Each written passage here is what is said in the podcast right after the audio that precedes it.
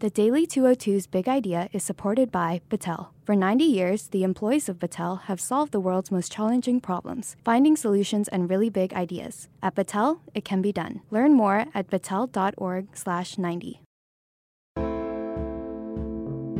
Good morning. I'm James Hohmann from the Washington Post, and this is the Daily 202 for Monday, August 19th. In today's news, the Islamic State claims responsibility for a suicide attack that killed 63 during a wedding in Afghanistan. Some of America's most prominent CEOs say they'll abandon shareholder primacy theory. And Joe Kennedy III may primary a Democratic senator. But first, the big idea. It took a shooter all of 32 seconds to spray 41 rounds outside a popular bar in Dayton, Ohio this month, an attack that killed nine people and injured 27. A lightning fast response from nearby officers prevented a far higher toll. When police shot him dead, the killer still had dozens of bullets to go in his double drum 100 round magazine. The use of such high capacity magazines was banned in Ohio until 2015 when a little noticed change in state law legalized the devices. It's part of an overall rollback in gun control measures that has been mirrored in states nationwide. With the pace of mass shootings accelerating and their tolls dramatically increasing, criminologists and reform advocates are more intently focused on limiting access to such accessories as one of the most potent ways to curb this epidemic. Restrictions on the capacity of bullet magazines won't stop mass shootings, but they could make the attacks less deadly giving potential targets precious seconds to escape or to fight back while the shooter reloads. David Chipman, who served 25 years as a special agent for the Bureau of Alcohol, Tobacco, Firearms, and Explosives, told my colleague Griff Witt that the high capacity magazine is what takes these mass shootings to a whole other level of carnage. The odds that Congress or state legislatures will act anytime soon still appear relatively remote. Powerful gun rights lobbying groups, including the National Rifle Association, vigorously oppose high capacity magazine bans or limits, arguing that criminals will find a way to obtain the devices regardless of the law, just as they do with assault weapons. Still, a growing body of evidence suggests that past federal and current state level restrictions on magazine capacity have been effective.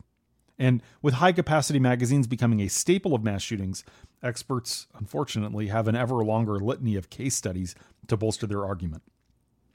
Magazines like the one used in Dayton have little utility in hunting, law enforcement, or self defense, but high capacity devices, which are readily available on the internet and in stores, have been used in more than half of all mass shootings in recent years, including the especially deadly attacks in Las Vegas, Sutherland Springs, Texas, and Parkland, Florida.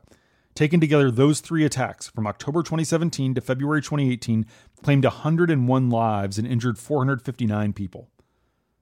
A high capacity magazine was also used in the 2011 Tucson shooting of then Congresswoman Gabrielle Giffords. She leads a gun control group now that Chipman, the former ATF agent, works for. Magazines like the one used in Dayton have little utility in hunting, law enforcement, or self defense, but high capacity devices, which are readily available online and in stores, have been used in more than half of all mass shootings in recent years, including the especially deadly attacks in Las Vegas, Sutherland Springs, Texas, and Parkland, Florida.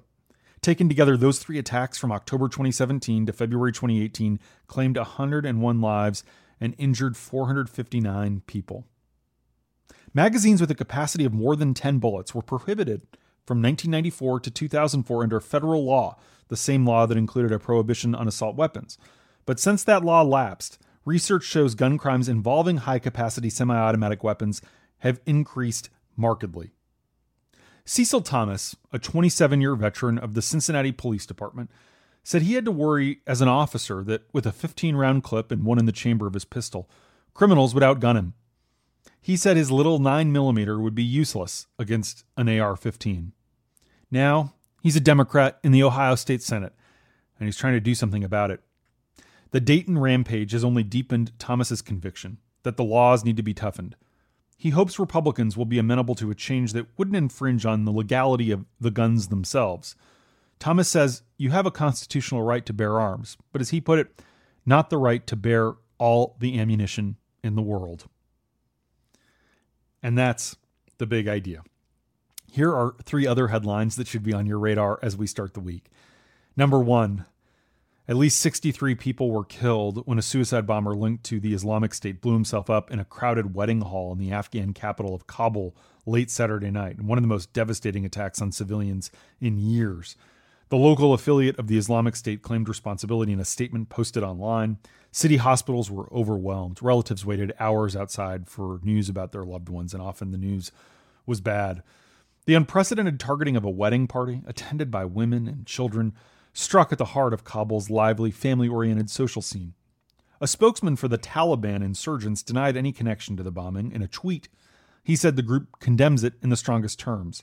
The Taliban is in peace negotiations with U.S. officials, who have said they expect to reach a deal soon that would lead to most U.S. troops leaving the country. The Taliban, an Afghan militia with extremist Sunni beliefs, often attacks military and governmental targets.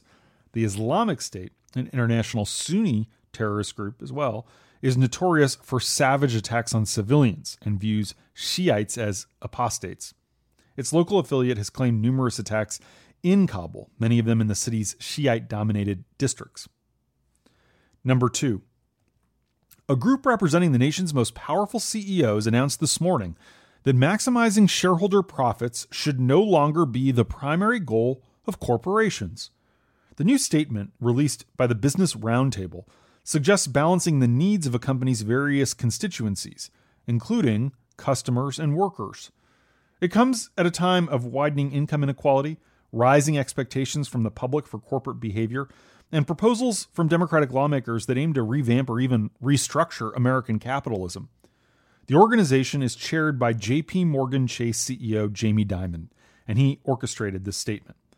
The concept that a corporation's sole duty is to maximize shareholder value grew to prominence in the mid 1980s. It's since become a widely accepted governance norm, but it has led to a fixation on short term quarterly results and helped balloon the size of CEO pay packages fueled by outsized stock awards. This new statement comes as the gap between the compensation growth of CEOs and rank and file workers has grown at staggering rates. Notably, a handful of big companies refused to sign on to the statement. Among the holdouts, Alcoa, GE, Kaiser Permanente, and State Farm. What matters now, though, is how much the companies that did sign actually changed their practices in light of their new commitment. Number three, Congressman Joe Kennedy III, the Democrat from Massachusetts who delivered the State of the Union response last year, is very seriously considering a primary challenge next year against Senator Ed Markey. The clash would be epic and generational. Bobby Kennedy's grandson is 38. The incumbent is 73. Freshman Congresswoman Ayanna Pressley, a member of the squad, showed last year in the Bay State that even popular incumbents can be felled, as she slayed Congressman Michael Capuano in a primary. He was popular, but she was the insurgent.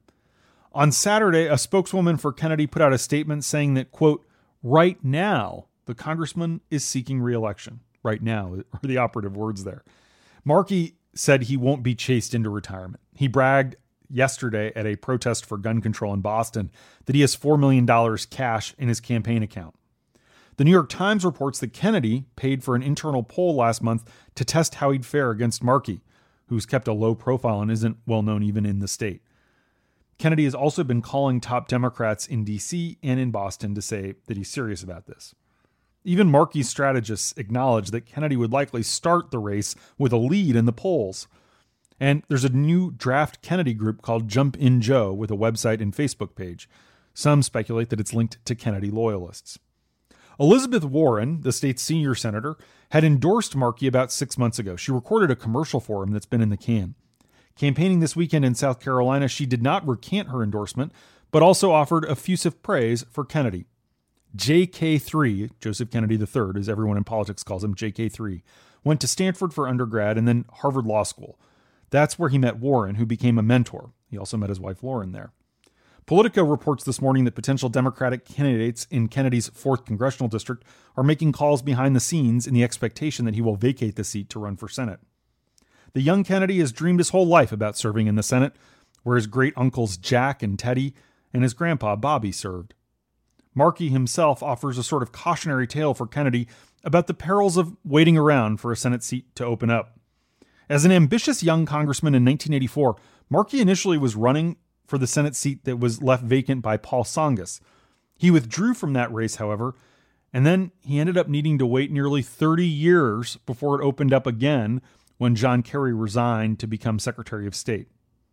While Massachusetts' other Senate seat would open up if Warren wins the presidency next year, a special election to fill her seat would likely feature a crowded, open field of Democratic candidates.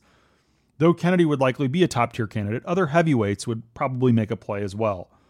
Beating the incumbent Markey might remarkably be easier than running for the open seat in 2021. And that's the Daily 202 for Monday, August 19th. Thanks for listening. I'm James Hohmann. I'll talk to you tomorrow.